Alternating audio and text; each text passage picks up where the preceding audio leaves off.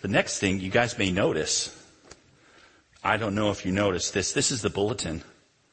And then the message of the sermon, the title of the sermon today is Details Matter. Isn't that good? That's why I love on the, on the sermon, it says John nineteen, seventeen to twenty-two. Because that's not the message this morning. Details matter and I mess them up. It's kind of true. You know, when I was in um, medical school, I've told you this before. It's an old joke. I know, but it's not really a joke. People were serious. They said for every fact you learn in medicine, you lose one childhood memory. And I don't remember my childhood very well at all. And I blame medical school. One thing I do remember, one thing I do remember super clearly. I remember as a young child, I was eight, I remember what was in my heart as I came to the Lord and prayed the sinner's prayer. I was desperately afraid. I remember that feeling. I was so afraid of hell. I was afraid I was going there. And so I prayed to Jesus and asked him to, to be my Savior. That fear, you know, shaped my life a lot of my Christian growing up. And I don't know if that's true of you or not, but it was true of me. It wasn't just a fear of hell then. It was a fear of, did I measure up? And was I doing enough for the Lord? And was he going to be happy with me when I got to the great judgment in the sky? And he was going to look at me and my life would flash before me. And it would be, did I really do enough? Or the Lord would say, well done, Dax. Come on in. It shaped how I thought about what I was doing with my life and the choices that I was making, and very fear-driven for me. And so that's, I think, important this morning as we think about this. This, I think, pretty ubiquitous fear of dying, not knowing what's next, meeting your God, and what does he think of you, and what is the message, what's the meaning of this cross that we were talking about and the death of Jesus on the cross for you? We've been through the Gospel of John. That's where we've been. And what did Jesus really do? I know the big picture stuff, and you do too. He died on a cross for your sin. Amen. Hallelujah. Yes. But sometimes we miss some details in the story that are meant to speak to your heart about what Jesus actually did. And one of those details I want to bring to your attention today that maybe you've never thought of before or seen the depth of what John is trying to speak to you and the Holy Spirit through John trying to hit you this morning about what Jesus did in detail. So I want to share a special detail for you, very specific details. We're going to be like Sherlock Holmes. You ever see the beginning of Sherlock Holmes? One of those things where it's like the woman's lying dead on the floor, but he, poof, the camera goes into her ear that's missing an earring and the finger that's missing a ring. And he's like, well, obviously she was, he goes off on this whole story that he made from the details that spoke to him about a very specific stuff that's happening.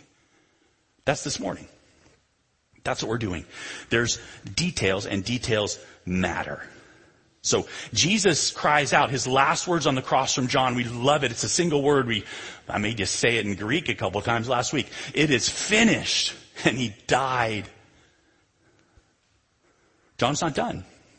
He has this one more paragraph. It's very interesting. I want, I want to share with you. There's a spotlight. The detail climbs up and you see the spotlight. It's meant to speak to your heart. Okay, let's look. It's John chapter nineteen, starting in verse thirty-one. Here we go. It says this, since it was the day of preparation, John writes, and so that all the bodies would not remain on the cross on the Sabbath. That was Saturday for them, right? For the Sabbath was a high day. The Jews asked Pilate that their legs might be broken and that they might be taken away. Well, that's interesting. John's focusing in on why, the reasonableness of the request. It's like, you know, we got to do the holy day. The, the Passover's here. So would you go break the legs? Because normally the Romans would leave people on the cross to suffer more. And because they were criminals, they're supposed to die and die suffering. You break the legs, they die faster. They can't push themselves up to breathe. So the soldiers came and they broke the legs of the first and of the other who'd been crucified with Jesus. But when they came to Jesus, they saw that he was already dead They did not break his legs. One of the soldiers pierced his side with a spear. At once there came out blood and water.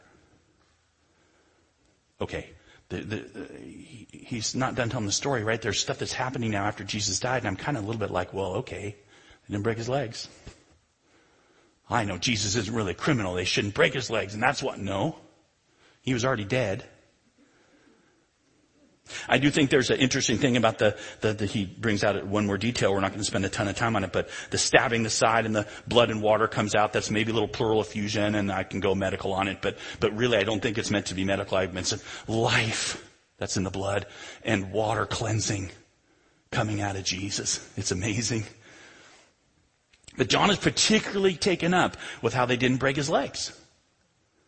See that detail? And I just want to show you, it's so important to John. He even kind of, he, he, he talks about it, then he's going to say something, and he's going to talk about it again, because look what he says next.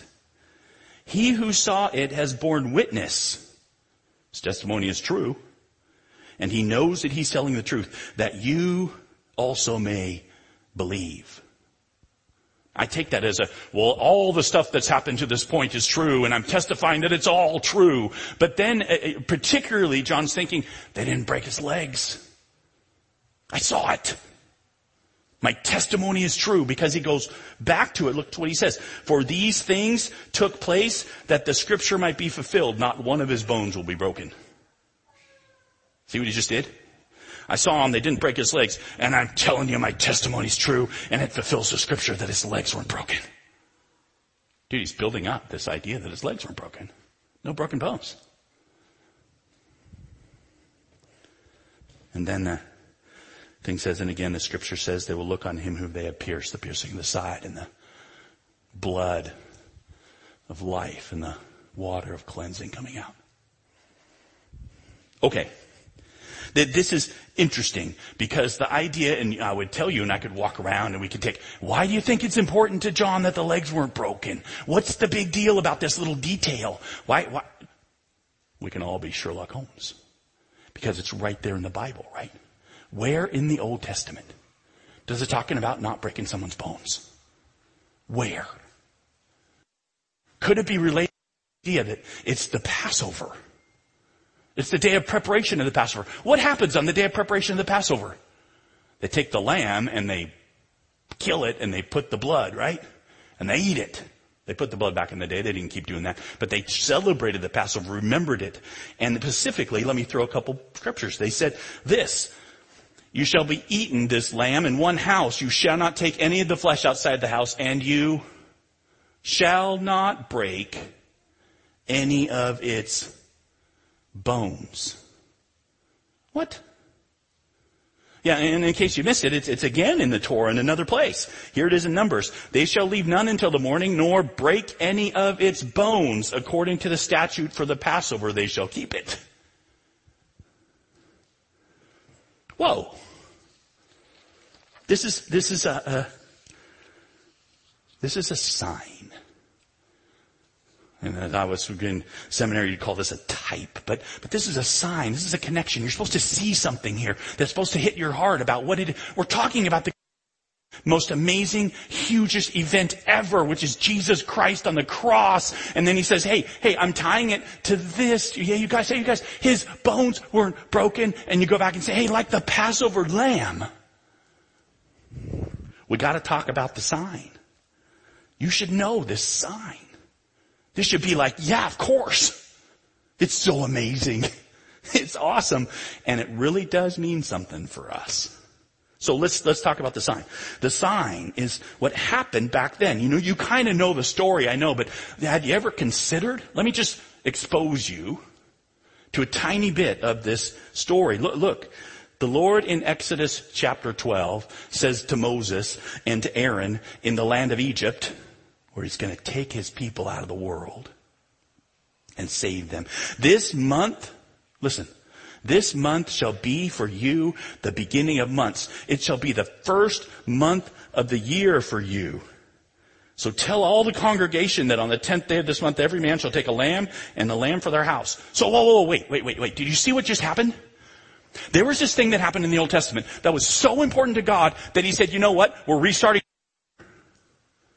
This day will be January first from now on. For the rest of time, you're going to remember January first hits because it's going to be about this event. I feel like most of us don't even know what it is. That it was so important Passover was.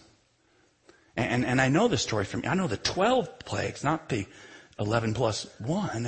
I, I know the parting of the Red Sea. I know the whole story. I can walk you through the Sunday school story. But somehow, particularly to God, this particular, you're resetting the calendar. It's so important. To take this lamb, your lamb shall be without blemish, a male a year old. You may take it from the sheep or the goat, and you shall keep it on the fourteenth day, and the whole assembly of the congregation shall kill their lambs at twilight. They kill the lamb. Right? So this is the preparation of the lamb. This is what's going on when Jesus is dying on the cross. They were to take blood from the lamb that they slayed, right? And wipe it on the doorpost. We won't read the whole thing. And, and, and that night they had to eat all of it. And they couldn't burn, and burn the rest they couldn't eat. And, and so any left over, and they ate it with their belt fastened, they said. Their sandals on their feet, ready to run. Because that night, the angel of death came. Doom.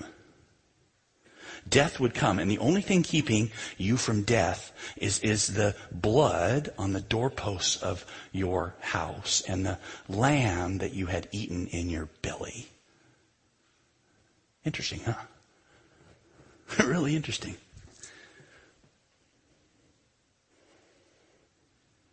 That's Exodus twelve. And, and if you look, that's where we get this idea of, this day shall be a memorial day. You shall keep it as a feast to the Lord throughout your generations, as a statute forever. You shall keep it as a feast. This is when the death came. And, and the Lord at midnight, the angel of, of death came, and the firstborn of Pharaoh and the firstborn of the livestock, and they all rose up, and there was this great cry in Egypt. There was not a house where someone wasn't dead, and they're crying, and this is what freed them. This is what freed the Israelites, right? God killing the Egyptian firstborns. They said, get away, we can't handle you anymore, get out. So there was this big celebration for Israel. Says the Lord said to Moses and Aaron, this is the statute of the Passover. No foreigner shall eat of it, but every slave that is bought for money may eat it after you've been circumcised. There's no foreigner or hired worker may eat of it, but it shall be eaten in one house. You shall take any of the flesh outside the house. You shall not break any of the bones. And all the congregation of Israel shall keep it. Because on that day the Lord brought the people of Israel out of the land of Egypt by their hosts. This is super deep. Very important, this post-mortem detail of Jesus, his leg's not broken because he's the Old Testament sign of the Passover lamb. So Jesus Christ is the greater Passover lamb, right?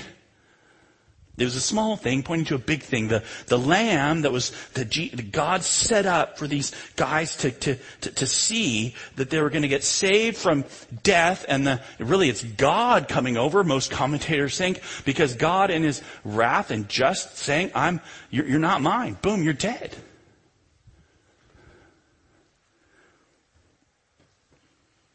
Pretty amazing. Right condemnation is coming. There's no escape except by the blood of the Lamb, which protects from the angel of death. So redemption and sacrifice and ransom, and he did it for you, and that's his death and his great victory for saving you. It's not your exemplary self-sacrifice. It's his amazing death for you, and we get it and we say amen. And, and, and is that what John is talking about? And if you're with me so far, you say, yeah, that's really cool, Dax. I like how the Old Testament points to Jesus. And there's lots of things that point to Jesus in the Old Testament. Yeah, yeah, yeah, but yeah, yeah, yeah, wait, wait, wait, wait, wait. This is the only one where you start at the calendar again. This is the only one where John is so sure you see that this detail, the Passover story, you know, is all over the Torah. It impacts more. I want you to think through with me. Don't leave only there. Take one more step in, would you? I want to show you one more, because it's it's not just a sign to say, yeah, Jesus died for me. I get it, he did. It's a, particularly for you and me, it is our security. It changes something. There's a perspective John's going after that you should have. Here it is.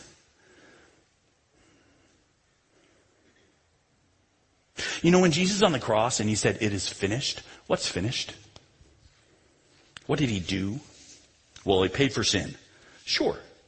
But this Passover story, right, is not really about paying for Israel's sin. You know, the, the, the, the, the sin of the firstborn who died isn't any worse than the sin of the Israelite who didn't, didn't die. Is that okay to say? They're both human beings, and yet one died and one didn't die. It's not really about God came over and said, wow, you're really bad, and so we're killing all of you. No, Pharaoh was hardened, and so all these people, so it feels like unjust almost, but it's not about establishing justice.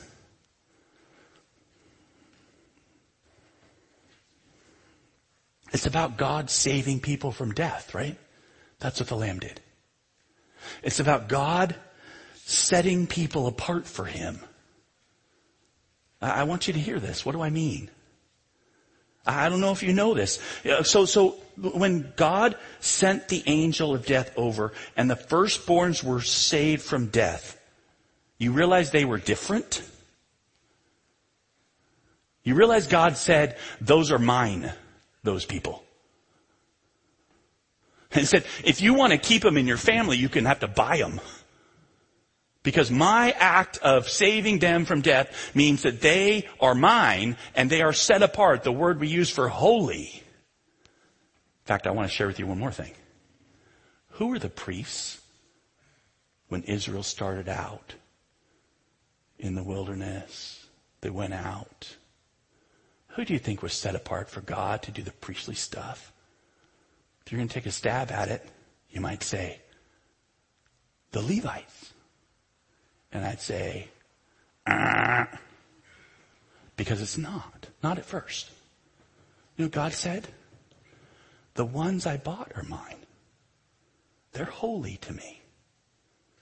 Not by them being sin-free, not by them doing awesome things, not by them being excellent workers, but because I saved them, they are mine.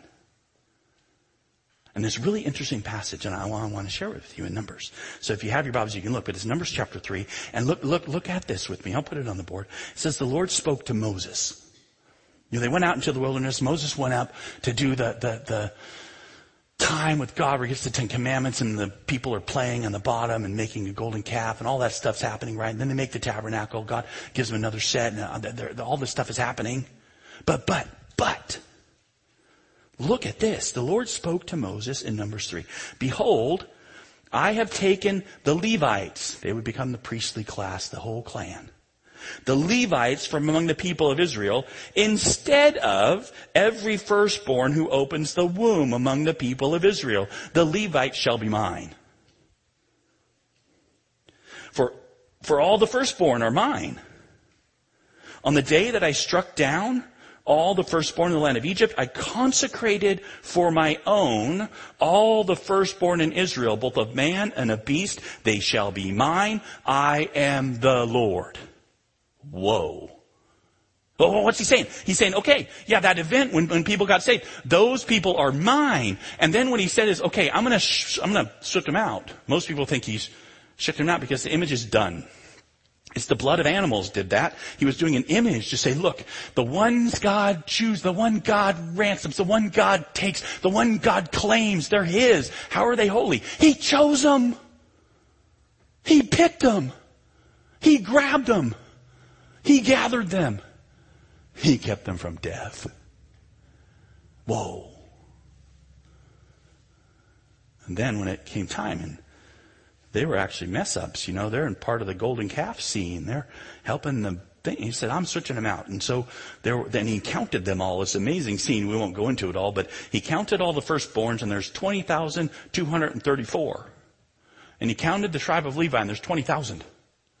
Said, okay, I'll take them instead of them. You keep them, and I got them. That's what he did. The Levites, they were just random people. I'm just grabbing the whole tribe. And he said, but there's two hundred thirty-four. you got to pay me for, because they were mine. He did. That's in the Bible. It's amazing. God said, these people are mine, and if you want them back to use for you, you got to pay me. So they did. They had to redeem them from God. Incredible. Incredible, strong idea. So, so you see, right? The firstborn, saved from death by the blood of an animal, were claimed by God. They were holy to God. They were going to serve as priests. They, they weren't qualified or particularly holy in action. In fact, they're the ones helping Aaron make the golden calf. And so in Numbers, God's like, okay, the imagery's over, and now we're setting up the Levites. But to close it off, I'll take the whole tribe, and I'll make you buy back from me the ones that aren't. Because they were his. I own them by saving them. So flash forward with me. Think about it. Flash forward. It is finished. What is finished? No broken bones. Blood shed for us. The Lamb of God who takes away the sin of the world. Victory. I did it. I claimed you. That's what Jesus says. You set apart for me. By what he did. Death will not stop it. Sin will not put you in condemnation. Think about that. Sin will not put you in condemnation. Your death is in my death because you eat of me, and the right wrath of destruction passes over you. That wrath didn't fall on Jesus in this picture, like it didn't fall on the Lamb. The wrath didn't fall on the Lamb. Not in this picture. We talk about that in other things. But I'll tell you what. The image is him protecting you and me. His victory. His claiming those who take him in. Those who are identified with his death, because he's going to raise them to life forever. And the Old Testament sign points to this greater way, because the Lamb is God himself, shedding his blood, which does what he intends. Do you see the security of this? Like, think about your life with me. Jesus claims you. You're his. This is what holiness is. You're set apart. It's what the firstborns were, because they'd been redeemed by God in this picture of what would be actually real redemption, which is God saying, if you'll just take me in, I've got you. From the start to the finish. I'm his. You're his. Because he did it. He, he did it. It is finished. It's not like the law where the firstborn are rejected because there, there isn't the blood of an animal. This is the blood of God that accomplished what he wants it to. And so by trust, participation in his body and his blood, association with his death and life and baptism, we're his people forever because he did it. So, so, so, and I know I am. This is a, uh, because... Because sometimes concepts are hard, we, we kind of go over them. But this one you shouldn't. This one you should cherish and should get in your heart that God has you and you're his, that there's no worry in life or in death. I, I feel a bit like God's scooping up a handful of sand, and sand is like worthless. There's so much of it. Then he blows on it and it starts to glow. Oh, precious people, you're his treasure. You are. Not you like you might be if you really cleaned it up and got better and did. No, you're, you're his treasure because he died for you. He, he, he did that. That's what he did. And I know me. It's super hard because I'm scared of death. I'm scared of life not well lived. I'm, I'm wanting to maximize my experience. I'm clinging to function and youth and strength because I want to, man, there's still possibility for me to accomplish, and, and I get my mind set on it. And then, and then, and then the Bible comes on and said, wait a minute, your whole value is you're covered. You're loved. That's the message of the cross. John's claim is not, you will be weighed. John's claim is not, it is up to you to stay in holiness. His message is that you're special. You're special because God owns you specifically. You are his specifically. You are holy because of the Lamb, because you were under the condemnation of death, and he's taken you out of that condemnation forever. Wow. And he will do with you as he wills with you. You're chosen by God because the chosen one has made you his. And when the wind blows you wherever he wants, he's going to do with you amazing things. Like Sam in San Diego. like you as you are out there, like wherever you go, and, and your story is your story, and sure it's tainted by sin, and sure it's tainted by failure, and sure it's tainted by things that are wrong, because that's you. And your story is, I've been redeemed. Have I told you the story of victory? It's a victory won on the cross, where Jesus Christ says it's finished forever. And that's the story we have. And I'll tell you what, it's all in the details.